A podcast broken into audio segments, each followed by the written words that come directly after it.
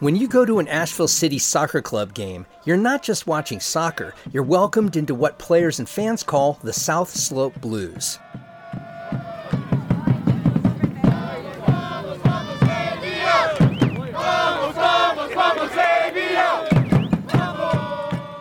The South Slope Blues, they're amazing. This is the coach of the women's team, Brooke Bingham. The atmosphere is what makes Asheville City Soccer so great.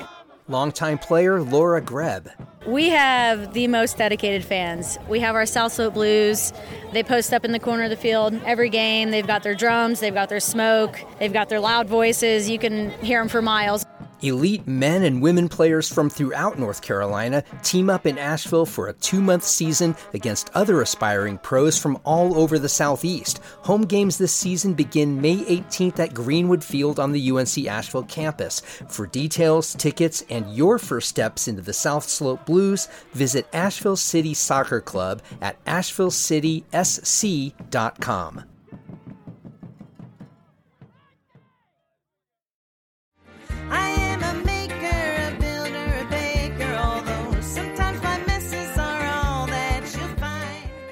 It doesn't seem all that long ago that to place a legal bet in this country, you had to be in Las Vegas or Atlantic City.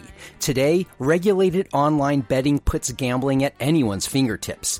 North Carolina legislators recently legalized sports betting in the state, and that could funnel hundreds of thousands of dollars in revenue each year to the athletics programs of U N C Asheville and Western Carolina and Appalachian State universities. We've seen it with alcohol, where we had dry counties around here as recently as like the seventies and eighties, and now every little town in North Carolina has five breweries. There, there's certainly been a change generationally in attitudes towards what we traditionally would have called vice, I think. Obviously, one of the big criticisms people have is that sports gambling can be very addictive, particularly for young men who get themselves into financial difficulties, let's say. So one of the, one of the things they did is say, okay, well, we're going to use part of this revenue to address addiction. I'm Matt Peiken, and this is The Overlook, a podcast about the news, arts, issues, and trends of Asheville, North Carolina. My guest today is Justin McGuire, a reporter with Mountain Xpress who has covered this development. We talk about the forces that led to legalization and how concerns about gambling addiction shaped it. We also talk about the broader cultural tipping point of legalized gambling in this country and what this might forecast about the development of more casinos in North Carolina.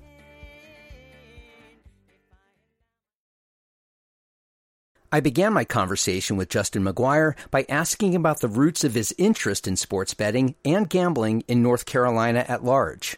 The obvious answer is that it just became legal in North Carolina. After several years of going through both the House and the Senate, the House passed the bill, and it looked extremely likely that the Senate was going to pass the bill as well. So when that was going on a few months back, I decided just to look into it a little bit. While in the course of doing my reporting, it did pass the state Senate, and it was signed into law by the governor. So by the time I, the story actually appeared, it was legal. But we knew it was going in that direction, and so that was the main thing that got me interested, knowing that this was coming. Was this a long lead up to this? Was this something that the legislature for many years had been considering, or was it relatively recent? It had come up in previous sessions.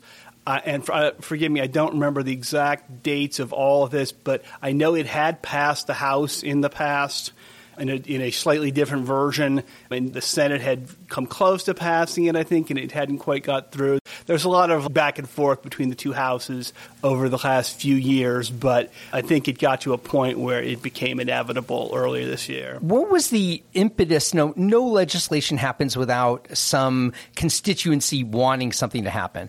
Who wanted this to happen and why?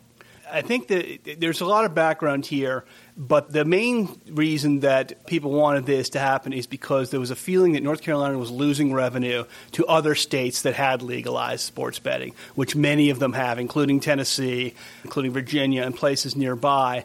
There was a feeling, and this was a bipartisan effort, I should point out. There were Republicans and Democrats who supported it. There was a feeling that North Carolina was leaving a lot of money on the table by allowing people to bet in other states but not here, and also bet illegally, essentially, which is what a lot of people do. They use these V P Ns to do offshore betting and that sort of thing. Because, say, your cell phone, it has a North Carolina address. You couldn't previously bet. using those betting apps. But there's ways of getting around that, which people would do. I was wondering about that because on the surface of it with apps, and it, it almost as if we're boundaryless. I thought that people could bet anywhere. Yeah, it, and I think that was kind of the reason this is happening, is that people realized it's happening anyway, so why not get in on it and put that eighteen percent tax rate on the uh, people who do the, the apps and that sort of thing. So what does this legislation that passed, what does it actually do? What's the letter? What is now open up to North Carolina residents? There's going to be there's going to be legal betting apps. By the beginning of June of next year, the State Lottery Commission is supposed to have all the details in place. From what I've heard, it'll probably be before that. They have until June to get all this in place. But under the law, up to twelve betting apps can be licensed to operate in North Carolina. So that's going to be things like FanDuel's, Bally's, any of the big betting apps that people are familiar with. I honestly don't know if there'll be all twelve of those spots used, but there can be up to twelve. So it's already existing behemoths of the betting world who will be licensed to operate apps. Right, that's it's, part of it. Yeah. It's not as if North Carolina entrepreneurs now have an opportunity to get in on this. There are going to be physical sports books as well that uh, they're, they're allowed, and I forget the exact number, but they are allowed around professional sports places. So, for instance, where the Panthers play in Charlotte, where the Hornets play, Charlotte Motor Speedway. There's a couple of golf courses, one in Greensboro, one in Charlotte. Places like that are going to have the ability to create sports books either on site or nearby. Now, what so, is it? Explain for people what a sports book is. You, it's a physical facility. Exactly. It's a physical place where you can go and place a bet. Are those becoming antiquated in a sense now that pe- everything's online and people have things at, at their fingertips? Who's going to a sports book anymore? Be- the, the idea is that they're going to be, because they're going to be near the existing places. So people who are going to a Panthers game, for instance, might go in and place a bet before the game. They might hang, people might go hang out there and watch a whole day of N F L games. If you ever see like a sports book in Vegas, that's a lot of what it is. It's huge T Vs all over the place. People go in. They they sit down. So it's they, like a sports bar environment, except you can also bet on the I games. think it can be. Again, I don't know exactly what these ones in North Carolina will look like, and I suspect, again, some of, like the ones with the Panthers, the Hornets, might be more, might be bigger, might operate more days a year than some of the other ones around the smaller places.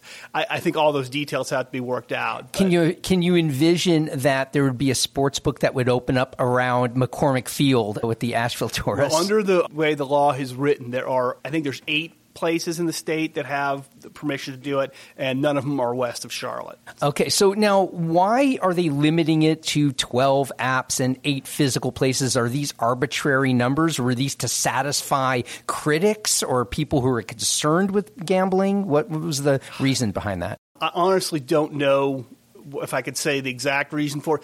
In terms of the apps, there's only a limited number of apps that actually do this, so twelve actually is probably fairly high. And I think they, they basically wanted to have the sports books around places that have high-end professional sports. In other words, single-A baseball wasn't going to get it done. But if you have the N F L, you have the N B A, you've got P G A golf, you've got NASCAR, hockey in Raleigh, the major league sports, that's really where they wanted to have it. And so there's a limited number of those kind of places in the state, and there's certainly none in this part of the state. You mentioned the tax benefit. So you said North Carolina, the impetus behind, behind this was that we were leaving money on the table, that right. There was money being spent, and why should North Carolina benefit from this? Talk about who benefits financially, and what will those benefits be, or what are they projected to be by opening up sports betting to North Carolina residents? About half of that money will just go to the state's general fund. So it can be used for whatever the legislature wants to use it for. The rest of it will be divided in very specific areas. There's going to be money that will go to youth sports programs throughout the state. And again, the, the exact details of that will need to be worked out, but I suspect we will have some youth programs here in Buncombe County and elsewhere in western North Carolina that will benefit from that. Some of it goes to the state's gambling addiction services, because that's part I that's, love the irony of this. Is right. That's part of the way they appease the critics, because obviously one of the big criticisms people have is that sports gambling can be very addictive, particularly for young men. It tends to be young twenty-something men, late teens, who get themselves into financial difficulties, let's say. And so one of the one of the things they did is say, okay, well, we're going to use part of this revenue to address addiction. So that'll be part of it. There's some of it that goes to like the North Carolina like outdoor fund, that sort of thing. I noticed you also had university athletic programs, yeah, and this is where the money, at least in Asheville, that U N C Asheville right. Athletics would see some of this. That's money. A big one that they needed to do, I think, to pass this, to, is to show people that universities throughout the state are going to benefit from this, athletic departments specifically.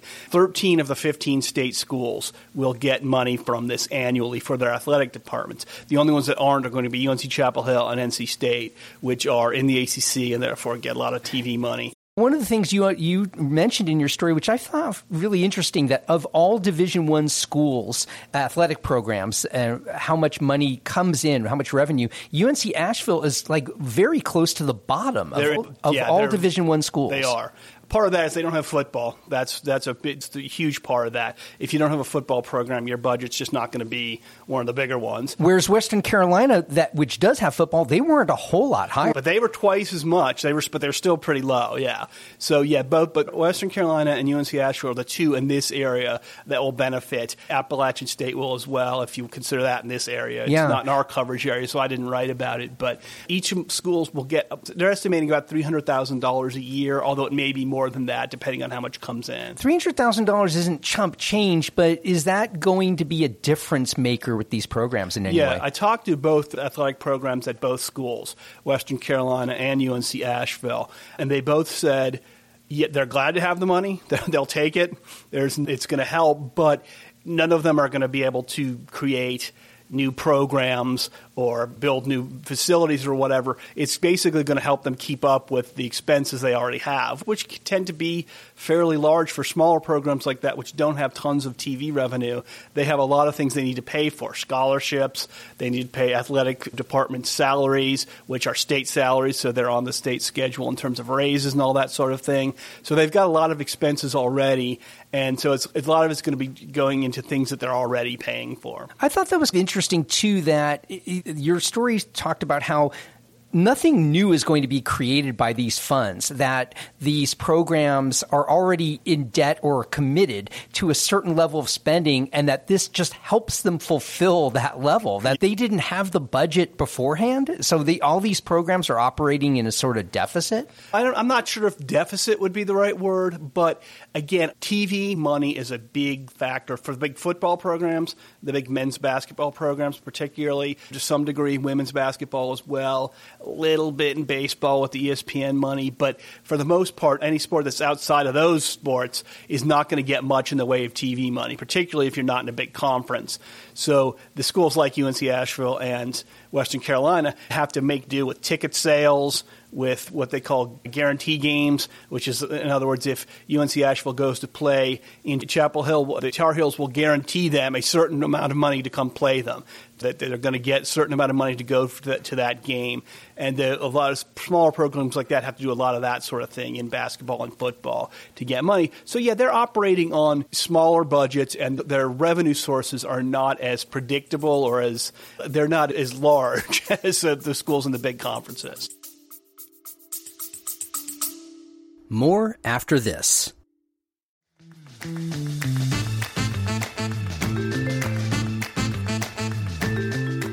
It's spring and you want to hike, bike, hit up the farmer's market, but the last thing you want to do on a warm, sunny morning is clean house. That's where Greenland Pro Cleaning comes in. They're eco-friendly, allergy-friendly, and locally owned in Asheville. Listeners of The Overlook get a free upholstery and refrigerator cleaning upgrade with their first booking. Just use the code PODCAST at checkout. Make the most of your time this spring and visit greenland pro cleaning dot com slash overlook.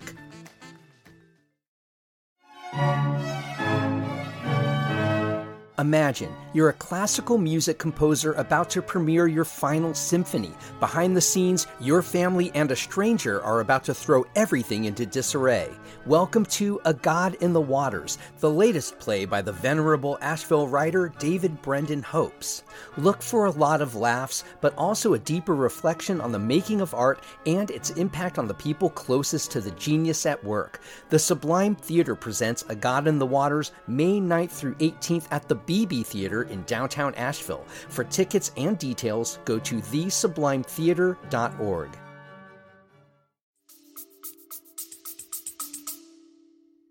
One of the things you talked about, which I thought was a really great angle here, was that while sports betting will be legalized, part of the fallout of this is making sure that college students and particularly athletes are not betting.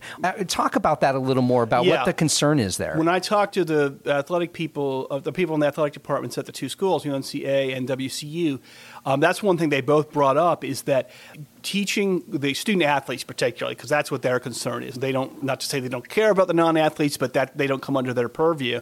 It's against the regulations for any athlete in Division I or Division two or Division three, any N C A A athlete, to bet on sports, regardless of whether that's a sport that that, that is an N C A A sport or not. They, so they can't bet on the N B A, they can't bet on N F L, they can't bet on M L B, they can't bet on horse racing. It's all part of the N C A A regulations, and that's not going to change. The state law doesn't change that.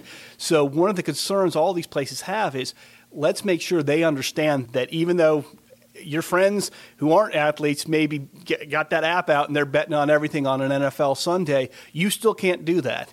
And if you do, you're going to get in trouble and you're going to lose your scholarship and all that stuff. And there's been a few kind of semi-scandals already. Alabama baseball's coach had to resign. There was something at, it was Iowa and Iowa State athletes got in trouble for some betting things. So that's a big concern for these athletic departments, is making sure they are educating their student athletes on what the rules are, what they can do, what they can't do. And they can't do much in the way of gambling. And this kind of brings up where we're at, sort of at this cultural tipping point of Of between the future and the inevitability of gambling versus the vestiges of yesteryear and sin taxes. And I know, give me a, a larger, a macro sense of North Carolina's struggle with progress in this way in terms of opening things up for gambling, just even having lotteries available and things that weren't allowed because of religious conviction that would have kept gambling illegal because of social concerns. Where are we at here? Was there any real pushback at this point in time from religious organizations, socially conservative organizations? Yes. Talk about that a little bit. Liz. Yeah, there were. There was definitely some pushback from, and forgive me, the name of the organizations, like the, I think the North Carolina Family Council or something like that. They were putting out press releases. They testified in some of the the House hearings and Senate hearings and that sort of thing.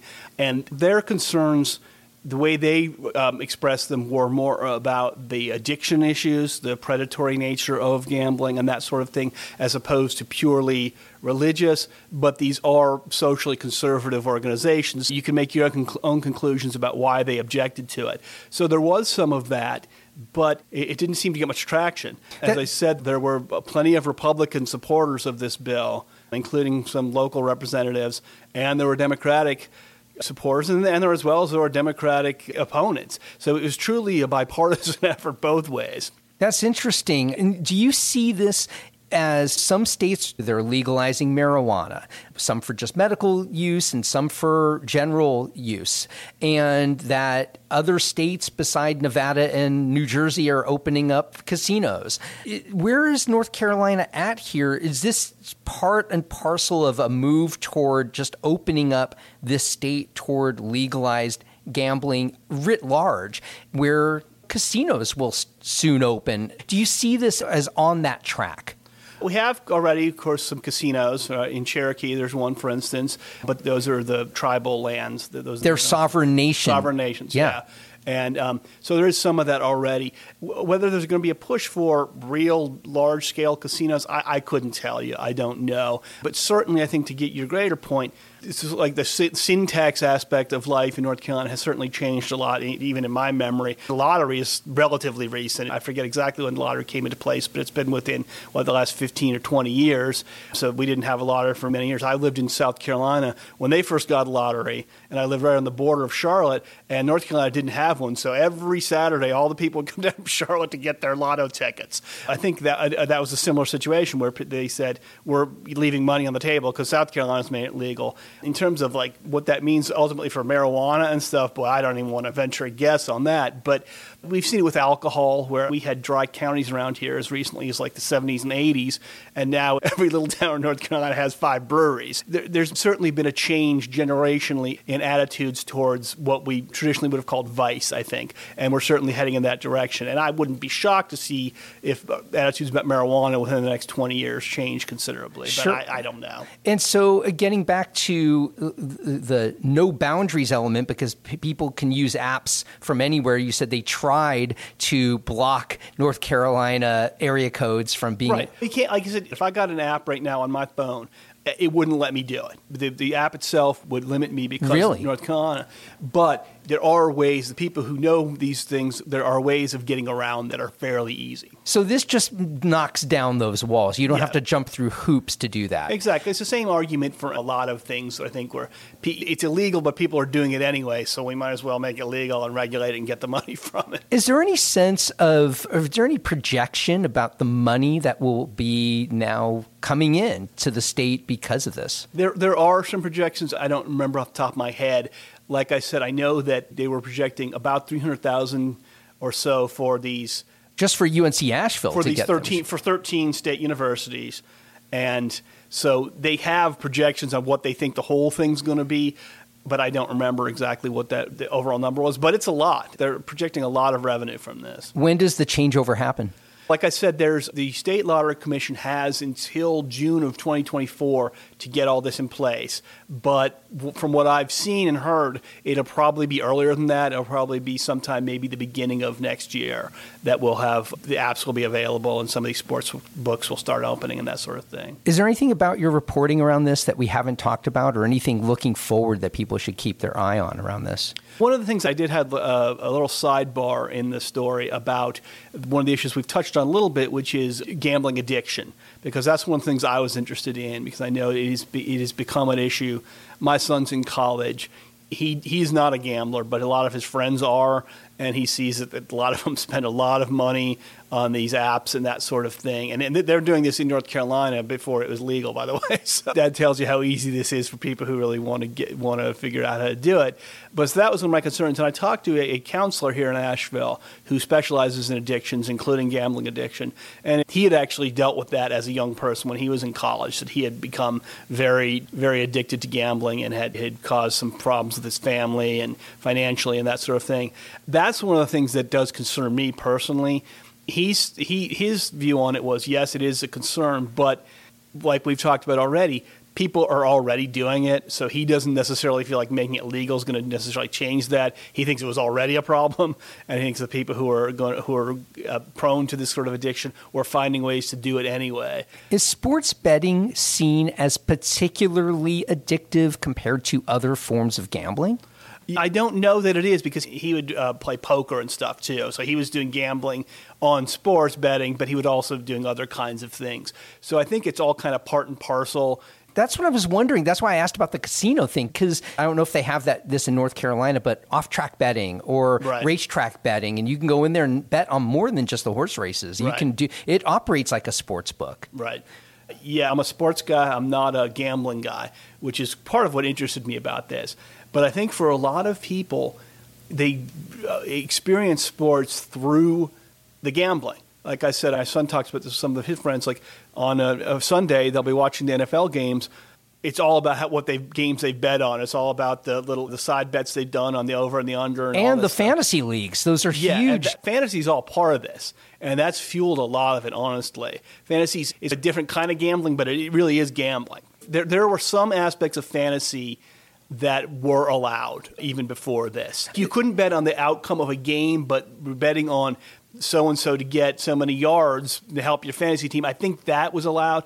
I, I forget, I don't know all the details I, on that. But the, the the irony is you can bet on a U N C Asheville basketball player to score a certain number of points, but that basketball player cannot bet right. on the, exactly. themselves. And that's, again, that's one of the things that, it's one, and it's one of the reasons they ultimately ended up giving the money to the state universities. I talked to one state legislator who basically said, yeah, that's, you know, this was, was a, essentially a way to sweeten the bill for people who might have objections. Okay, this, the college in your district is going to get some money this way. Yeah, it was some of this, you know, the payouts around youth sports and uh, you know, supplementing college athletics. Was this to mollify any objections? one hundred percent, yes.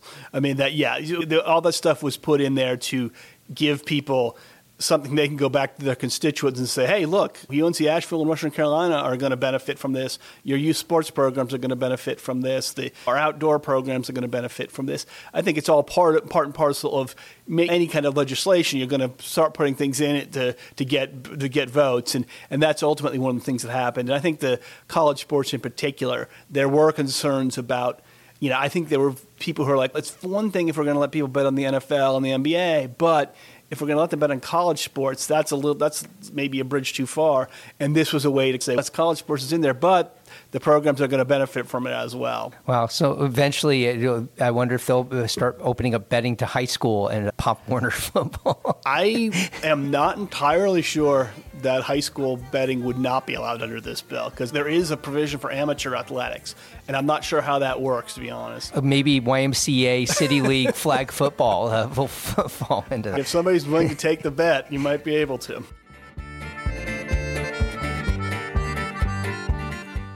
Our new First Look newsletter gives you just a handful of daily headlines from around the local media landscape to get you on your morning. We also have a weekly newsletter devoted to all things The Overlook that hits you every Friday. Both are free and available at podavl.com slash newsletter. And please support the show by going to our Patreon page at patreon.com slash The Overlook Podcast. I'd like to thank my guest today, Justin McGuire, a reporter with Mountain Xpress. Today's conversation happened inside the B B Theater in downtown Asheville, which owners Susan and Giles Collard have been so gracious enough to open to me to record my interviews. Our theme music for The Overlook, Maker's Song, comes courtesy of the Asheville band The Resonant Rogues. The Overlook is a production of Podcast Asheville. New episodes are available every Monday through Thursday morning. I'm Matt Peiken, and I'll see you on the next episode of The Overlook.